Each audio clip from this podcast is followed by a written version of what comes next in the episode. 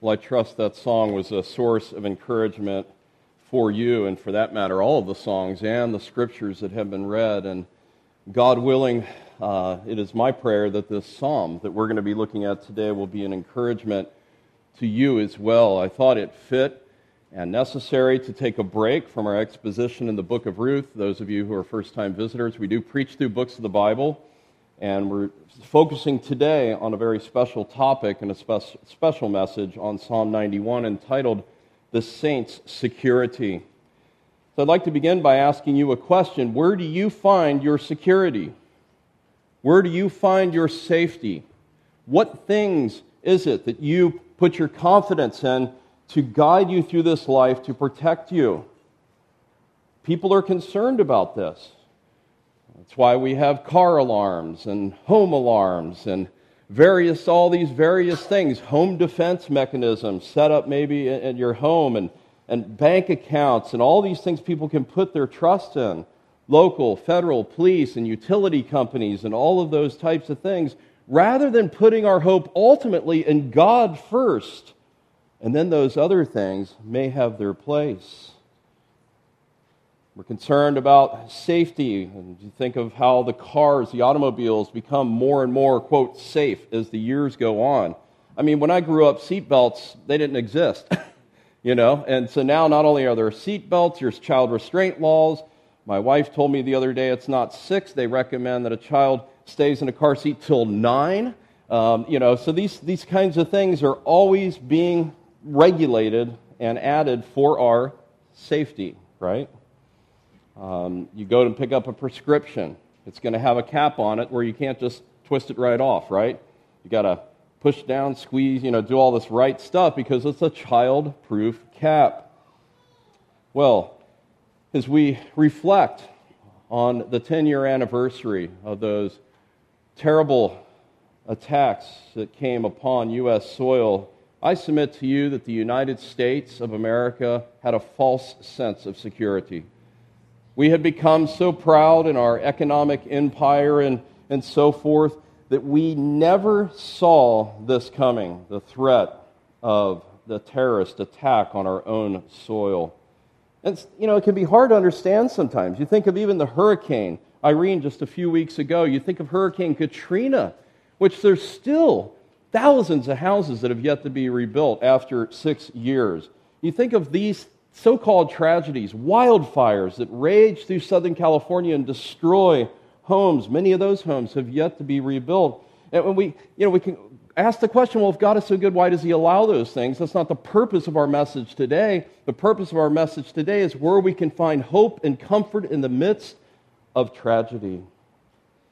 Even our economic security is being threatened as we see inflation spiraling out of control and the U.S. dollar buying less and less. And sometimes we don't see that within this country, but if you go to another country, you realize how the U.S. dollar has been weakened. We are all concerned for security, and rightfully so. But as we come today to this 10-year anniversary of the terrorists crashing jets into the World Trade Center, into the Twin Towers of the World Trade Center, and then into the Pentagon, we must pause for a moment to consider what that scene was like.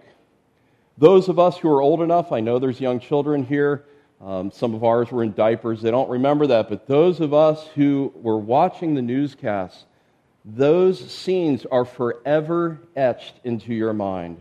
I don't think you'll ever forget them. I know I will never forget that. It's the most unfathomable thing in the world that here the Twin Towers in New York City on a beautiful day, bright blue skies. Suddenly, jetliners filled with passengers crash into these buildings. Who saw it coming? And even then, of course, the newscasts were, well, perhaps they were cargo planes, the initial reports and all of that. It is amazing to think of even these Twin Towers and what they were made up of. 1,300 feet tall, 110 stories, 208 feet down each side. These were massive structures. It's hard for us to even fathom a building near that size. And of course, when they came crashing down sometime later, It was almost as though a kick in the gut happened to each one of us as we're watching on live television, on CNN or Fox News or whatever your favorite variety of news is, and suddenly the first tower coming down, and 30 or 40 minutes later, I think it was, the second tower coming down.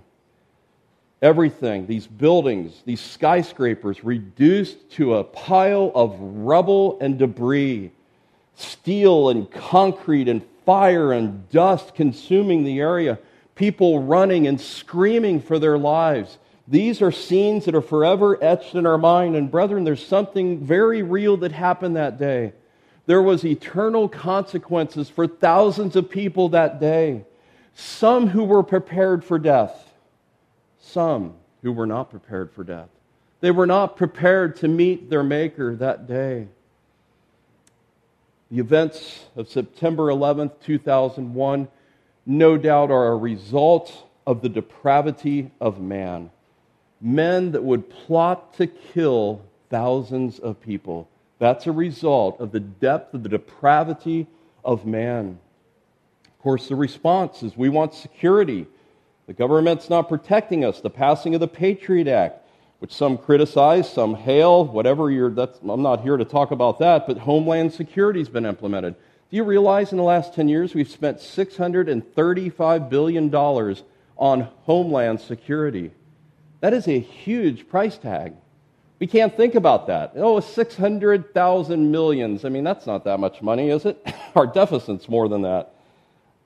I'm just telling you what the price tag is. Well, the answer is not trusting in the government, trusting in Homeland Security or some other type of security.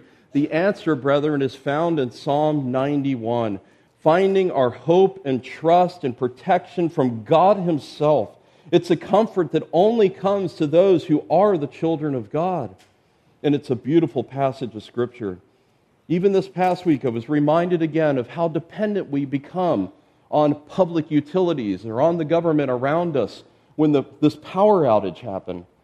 A power outage happened, you expect, oh, they'll fix it in 20, 30, 40 minutes, right? Well, all of a sudden when it was like, well, it could be days, or at least into the next day, people suddenly had a wake-up call, how dependent we are on these things. That was unprecedented. 5 million people without power, and they say now the grid may have some fractures to it, that it could happen again.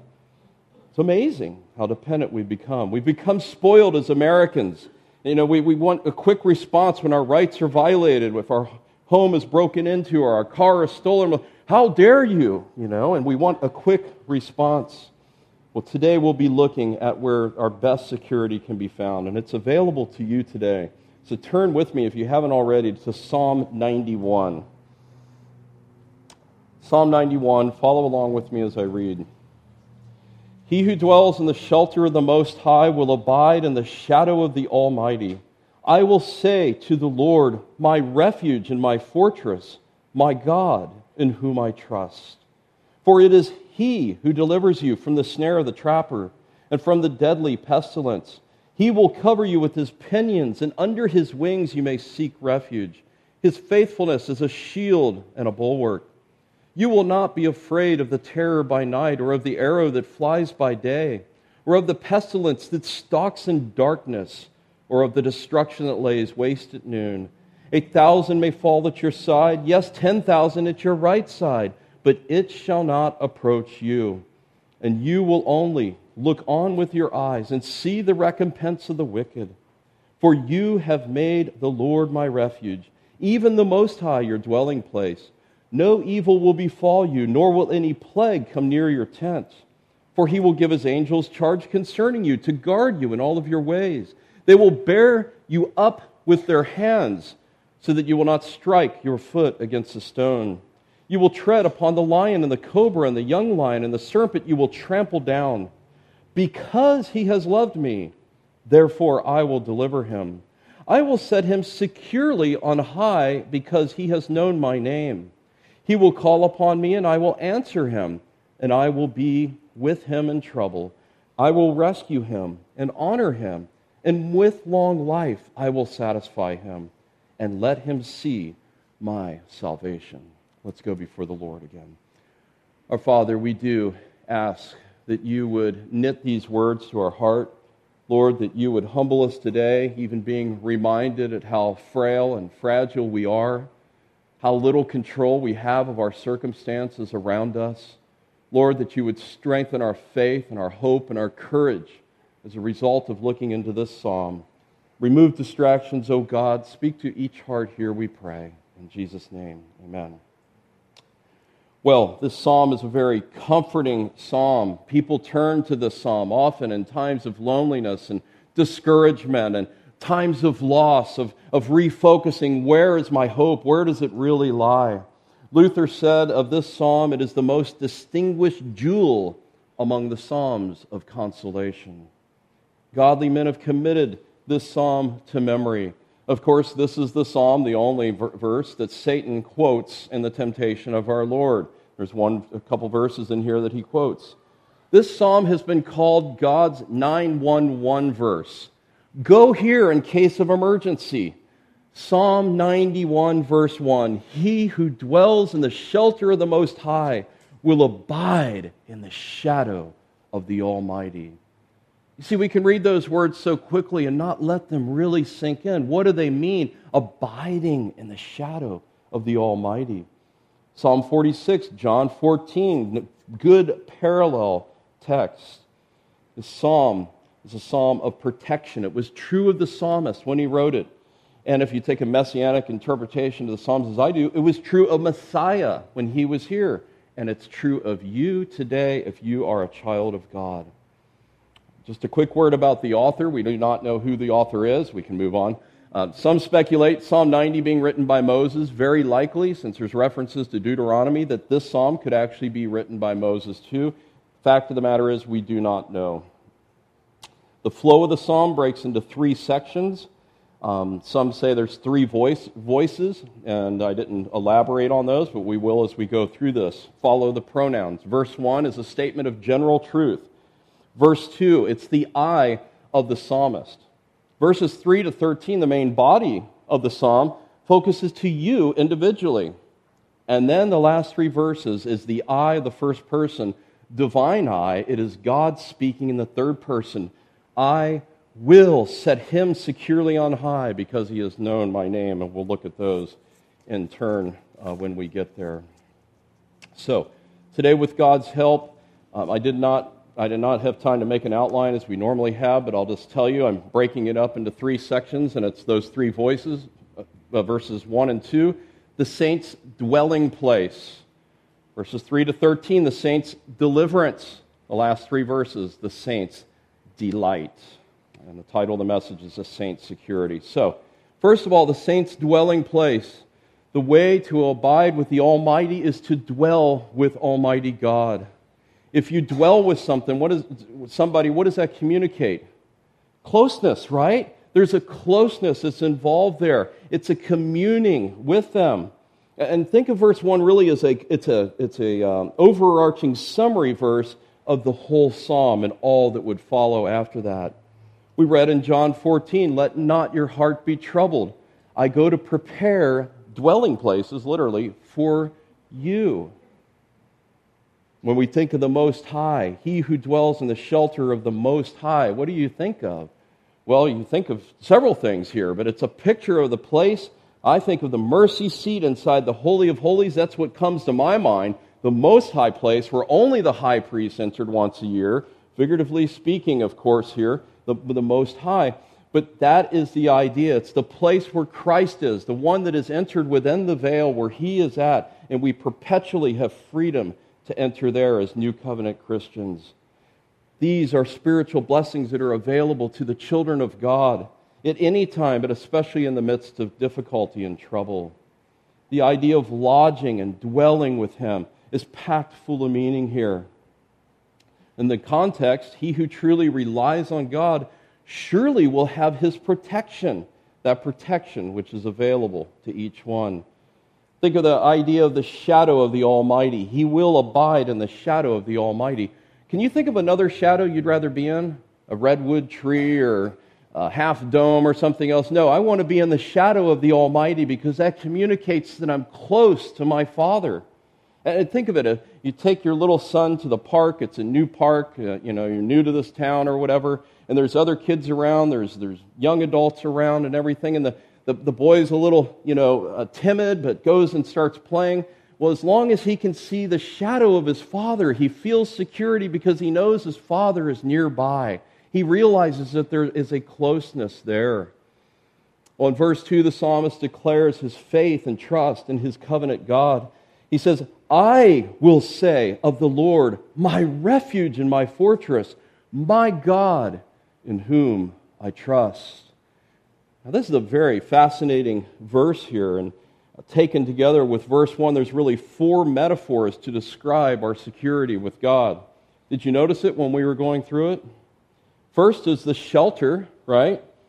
Then you have the shadow, and then the refuge, and the fortress. All of these speaking of the protection that we have, speaking of the fortress, He's our defense, we can trust in Him. A refuge, it's a place of safety. Shelter and shadow as well, closeness and protection and safety. And then notice the four names of God that the psalmist uses. This is fascinating. Look at it. It's in each line. He who dwells in the shelter of the Most High. That is a term of reverence. It is Elyon in the original. It means the highest high, the Most High. And it's a term that's used of God. The second one is Almighty at the end of verse 1. That's Shaddai, which communicates the idea that in His terrible majesty, which puts fear into the enemies of God, but gives comfort to those that are near.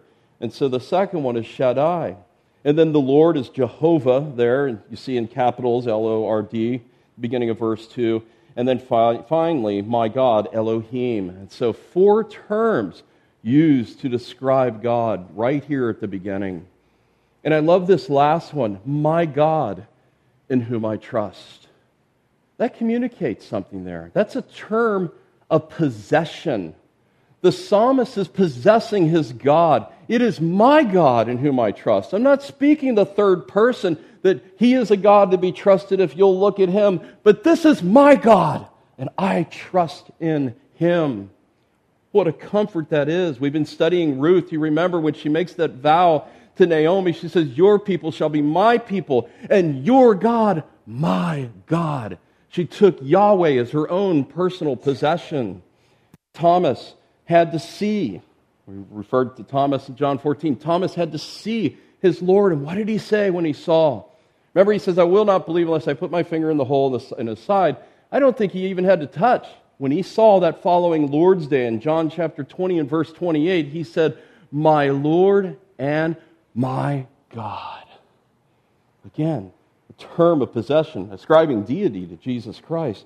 What a comfort this is to know that this is your possession if you're a child of God in the midst of any trial or difficulty. So we've seen in the first place the saints' dwelling place. Let us consider now the saints' deliverance. And I'll just read verses 3 and 4 for us now. For it is He who delivers you from the snare of the trapper and from the deadly pestilence. He covers you with His pinions. Under His wings you may seek refuge. His faith is a shield and a bulwark. So, first of all, your safety and your protection, brace yourself, does not come from your own strength. I don't care if you're a black belt, if you own an armory of guns and knives and traps and grenades and all of that, ultimately your protection does not come from your own strength and your own preparation. It comes from your trust in a sovereign God. It comes from trusting in Him. He delivers you from the snare of the trapper. Now this is interesting language here. In the old King James, some of you use, it's the fowler. It's the idea of someone who traps birds in particular. And so some of you have heard it that way. And a fowler is one who lays bait to capture something, to entrap, to snare.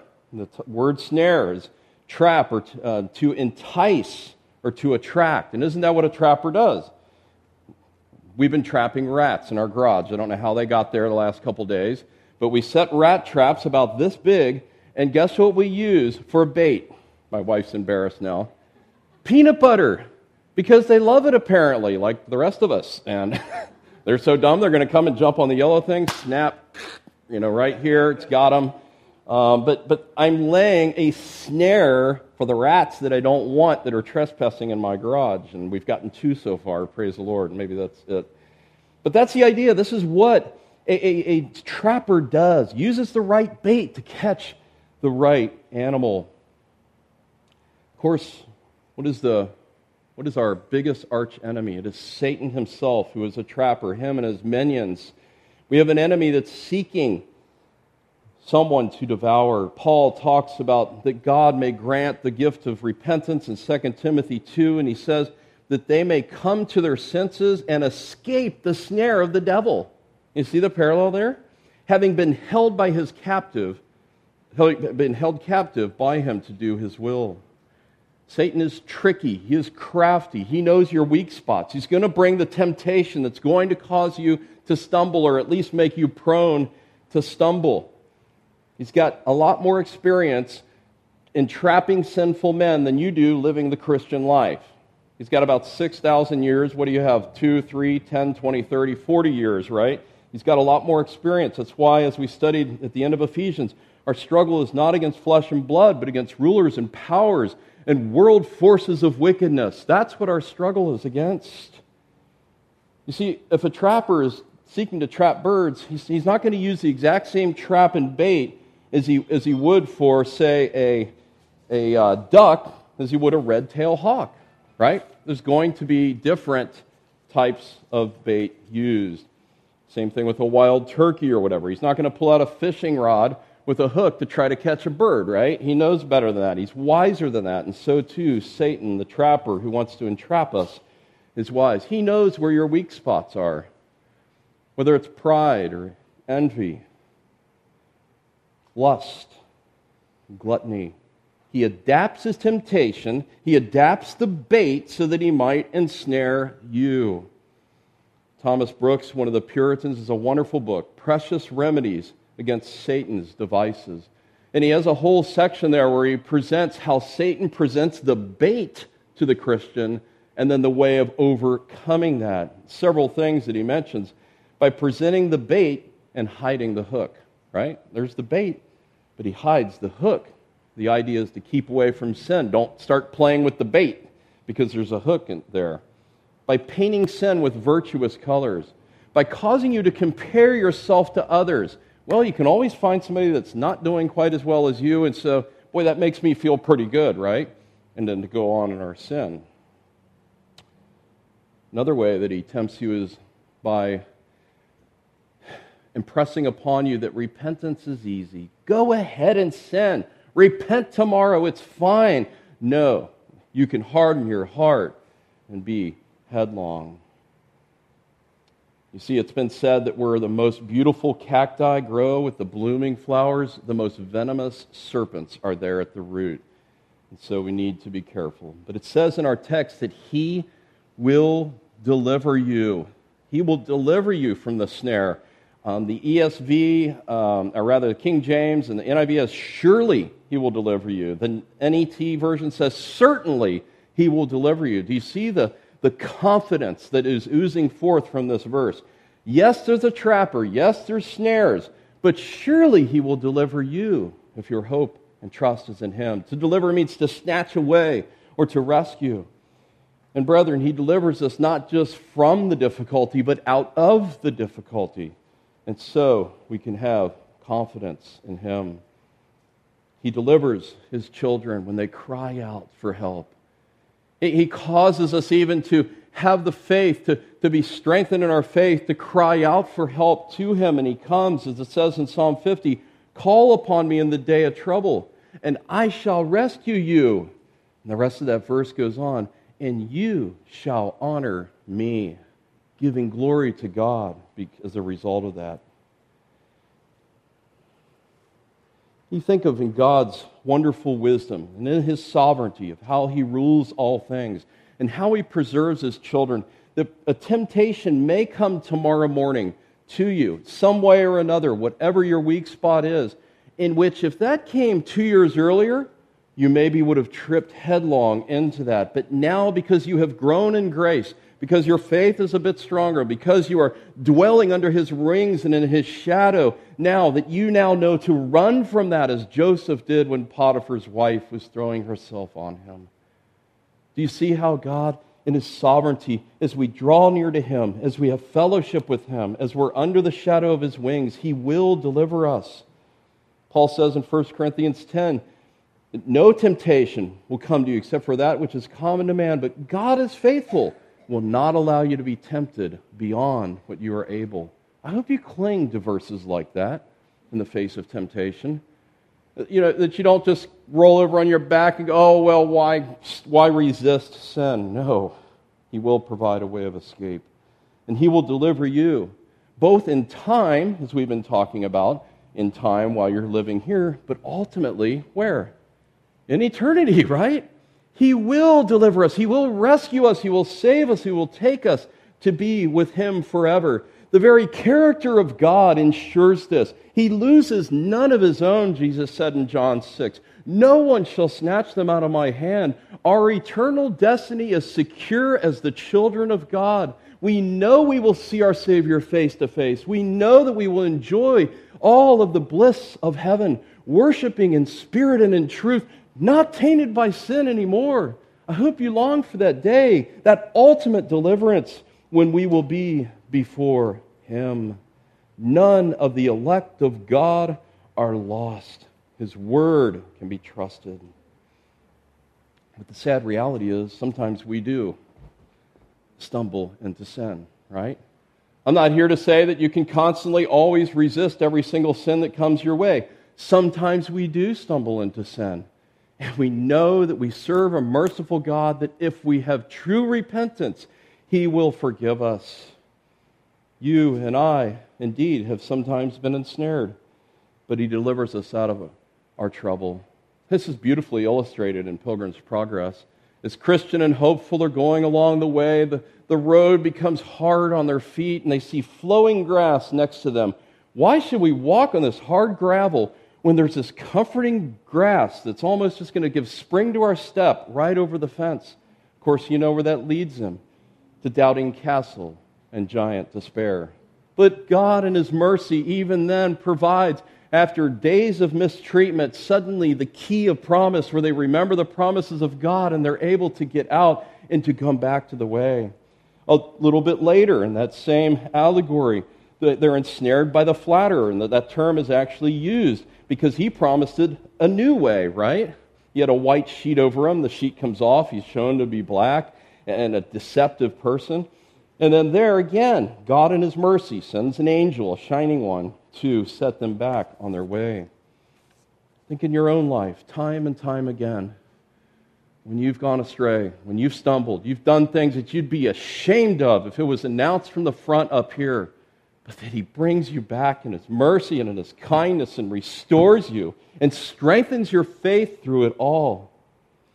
Let us be reminded of God's faithfulness, manifested through his providence, which is perfect, so that we would give him the praise and honor that is due his name. It goes on in verse 3 that he will deliver you from deadly pestilence. Well, that's something we're not fighting a whole lot around here, right? We live in the 21st century in America and so forth. But times have not always been like this, and we're not absolved from this.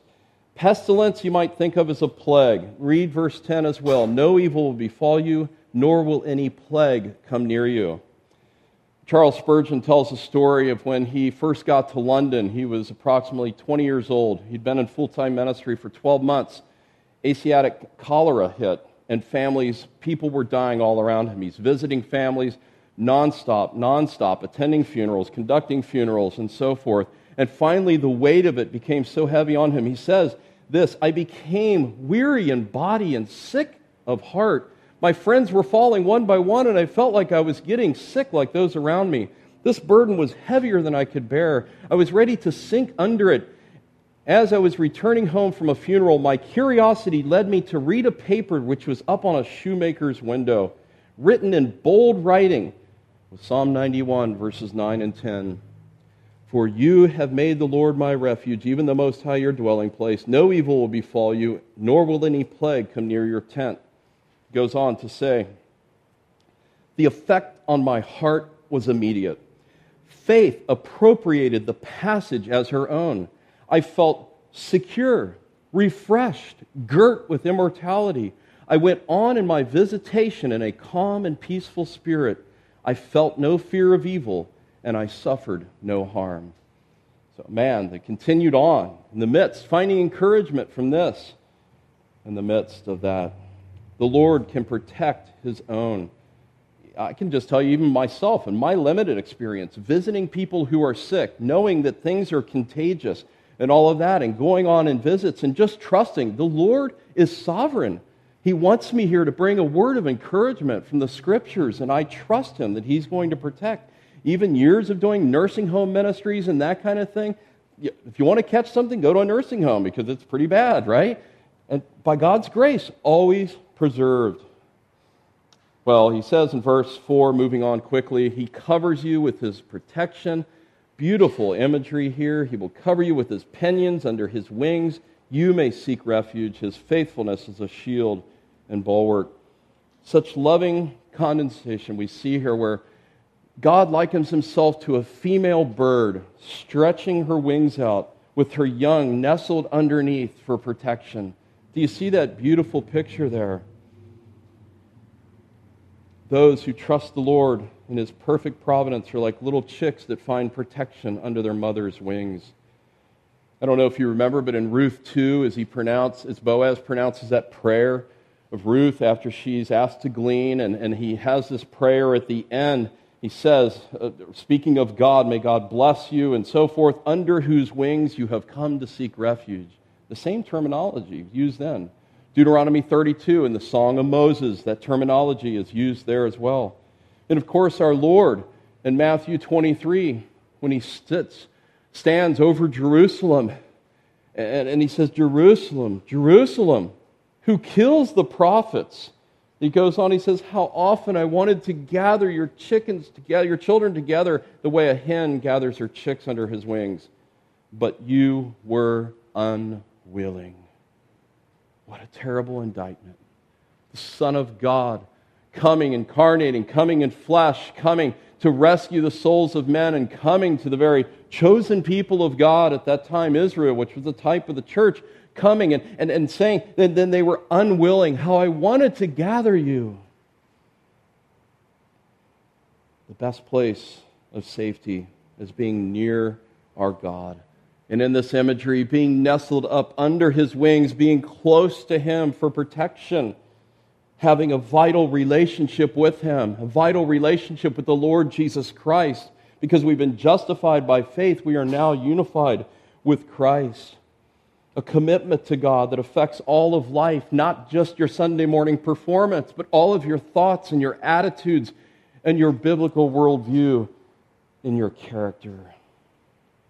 You young people that are here today, listen to my voice. This psalm is one of comfort. It is one of truth. As the Lord is set forth as your only hope and refuge, and this is the place where you need to go and to find safety. Believe me, you think times are tough now. Things will get tougher. Some of you preteens and teens that feel like life is so heavy on you, this is a psalm to get you through the hardest things that you'll ever endure in this life. Knit this psalm to your heart.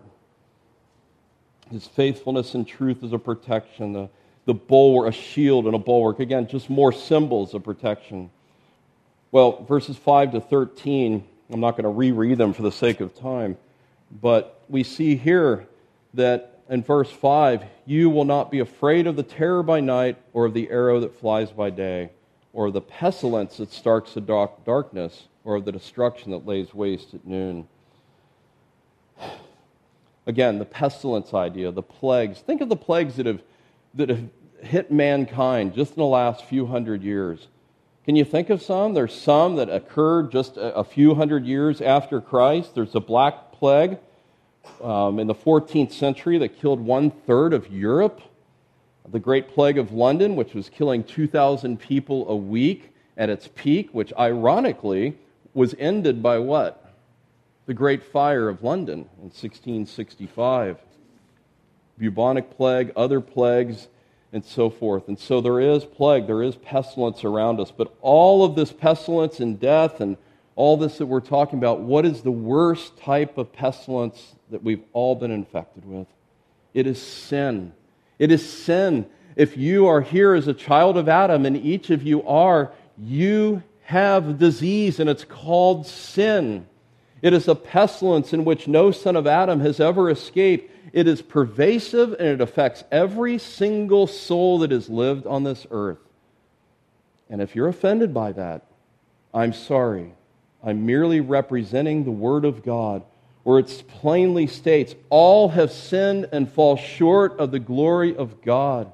Our hearts are depraved by nature. We know not how to choose good. Our propensity is to evil, and that's why we need salvation so much, so that we can be transformed and receive a new heart. There's only one that's been spared from this disease. It's the Lord Jesus Christ. It is He who is sinless, and Him alone. It is He who is to be trusted in. And then verses 9 and, or rather 11 to 13, He will give His angels charge concerning you. Familiar verse, you probably recall that from the temptation of our Lord. We're not going to turn there for the sake of time. But even the devil, as he would quote this in trying to tempt Jesus, right? He misquotes it. And I think there's a bit of an irony here too, almost God's mockery of the devil, that he quotes verses 11 and 12, but look at verse 13. He stops right before this verse, and you will tread upon the lion and the cobra, and the young lion and the serpent you will trample down. Calvin says that's the idea, to walk all over. Is that what Jesus did? Here at the beginning of His earthly ministry, the devil's quoting of a verse that the very next verse is the verse that would be fulfilled on the cross when Christ trampled down Satan. So we've considered the saints' dwelling place, the saints' deliverance. And now lastly, brethren, verses 14 to 16, the saints' delight. Here we have promises of God. I hope you cherish the promises. Promises of God by God Himself to all the faithful.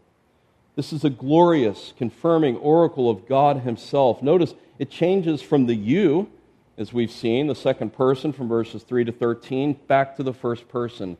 But here it is God speaking. Because He has loved me, I will deliver him. I will set him securely on high because he has known my name. He will call upon me and I will answer him, and I will be with him in trouble.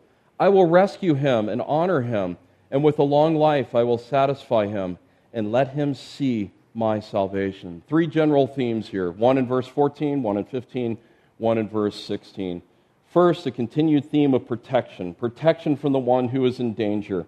The theme of security continues. I will set him securely on high. Remember, we've been talking about security. Here's the security. Yahweh Himself will set you securely on high. A beautiful picture here. Delivered, again, not because of our good works, but because of His great mercy. And because, it says here, because we love Him, an appropriate response to such mercy. Verse 15, it's an answer to those who call out in trouble. Notice He says, I will answer him who calls out and calls upon me. Glorious promise. And finally, with long life and salvation to those who trust in the Lord, satisfied with Him. So two main thoughts here to sum it up in these last three verses. And the first is what God will do to the individual, okay? What God will do. Second is why He will do it.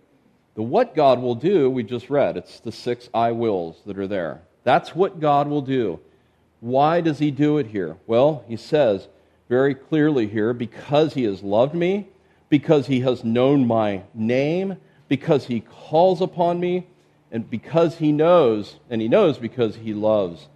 And so, very clear picture here of the Lord responding to the faithfulness of the children of God, or even the nation in this original setting here, that He will deliver. And then finally, I want to ask you from verse 16, are you satisfied with God today? Do you find your satisfaction in Him and in Him alone? Let me read it again. With long life I will satisfy Him and let Him see my salvation. Again, here, there's present fulfillment, right? Seeing His salvation is evident in your life, seeing the lives of others being transformed around you. So certainly in the present, but also the eternal fulfillment. Do you see that here? These promises are for those who will trust the Lord. And verse 16, it's an unfortunate translation in the NAS. It says, let Him see my salvation. Literally is, cause Him to feast His eyes on my salvation. You see how that just rings something quite different. It's something as though it's something you set your eyes on that you don't want to turn aside to look at anything else. You're feasting your eyes on His salvation. It's more than just long life in this life. It's eternal life with our Lord forever. Being filled with all the fullness of God, having a frame of mind that even now is consumed with the mercy and grace of God, and seeing the sufficiency that is in Christ to be a suitable Savior. Well, as we close, just a couple of thoughts for us to take away from this psalm. I encourage you, drink deeply from Psalm 91. Drink deeply from all of Scripture, but this particular psalm, in times of trouble, in times of discouragement, in times of questioned security, come here and drink deeply. Have you experienced the safety and security that God promises His people here in this psalm? Have you personally experienced it? Are you living a life that's lacking peace, that's filled with turmoil, that's filled with conflict, that's just causing you to not focus on Him? Again, as we think about this 10-year anniversary of that horrific attack in which thousands lost their lives, what is our response? Is it escapism? Is it, hey, we're going to all move to Montana and such little town or whatever, and go and that kind of thing to escape because we don't want to live in the city? I'm not saying there's anything wrong with moving to another state, but the idea of, if that's the reason, it's just not safe, we have to get out of here and that kind of thing, that's wrong. No, our confidence needs to come in trusting a sovereign God that is ruling all of the events in world history, His story, for His glory. That's where our confidence needs to come from. The ultimate security that we have promised here is that He is our refuge. He is our fortress. Yeah, it's not a literal 10-foot wall around your property at your home, but He is a fortress. It's much better than a 10-foot wall. And then to have that personal possession, my God, in whom I trust. He's already shown Himself to be faithful in sending His own Son to die and to purchase the salvation of every one of His people. He's shown Himself faithful. Will He stop now? Will He not continue to be faithful? How we need to thank God for His deliverance, ultimately from the pestilence of sin, but from other dangers around us as well. Praise God for your heavenly hope and that ultimate deliverance when we'll be with Him face to face. I hope you long for that. Secondly, this psalm should strengthen you and encourage you to give you courage in the face of calamity. His sovereign rule in your life is the only place of security that you have. He is our security, a refuge and a fortress. There's no greater security in the world.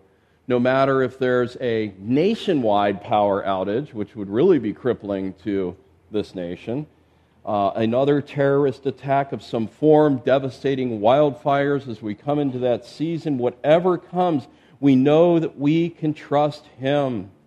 And we know that we can have courage knowing that He is with us. Courage to act.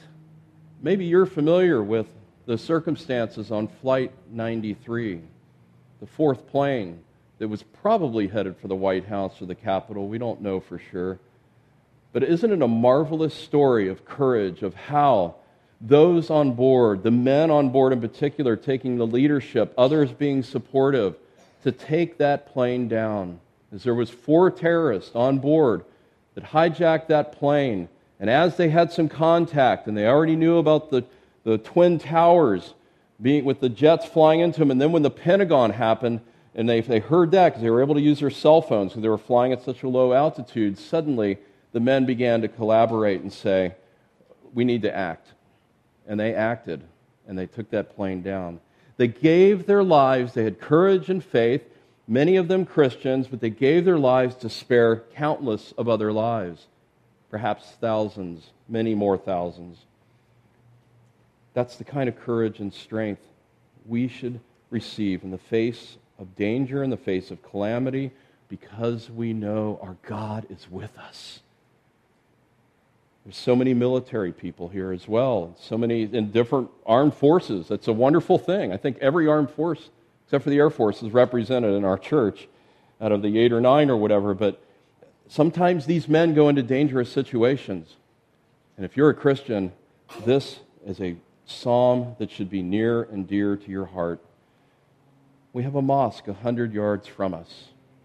On this 10-year anniversary, we know that extremist Muslims orchestrated and implemented that attack on U.S. soil. Let me just challenge you for a minute. It's real easy to think they're our enemies, have nothing to do with them. I'd like to challenge that. They may be our enemies, but we don't know for sure. They are our mission field, and we should look for opportunities to witness and to point them. They're badly deceived, and to point them to Christ, just like you would any other cult. And finally, today, some of you are here that are not Christians. Again, I go back to that day when thousands entered eternity in the span of a very short amount of time. Some of them were not ready to stand before God. What will it take to make you ready? What will it take to awaken you from your slumber, to consider that someday I will stand before a holy God? My life could end in an instant, and I will be standing before Him, and if I'm not covered with the blood of Christ, having trusted in Him, I will be sent to hell, and not a temporary time out, but an eternity in hell. How that could cause you to consider where you're going. What a rude awakening so many had. Oh, how I pray that you would see Christ as sufficient, that you would cry out and say, yes, I want to be delivered. I need a deliverer, and see Jesus as the one that can deliver you.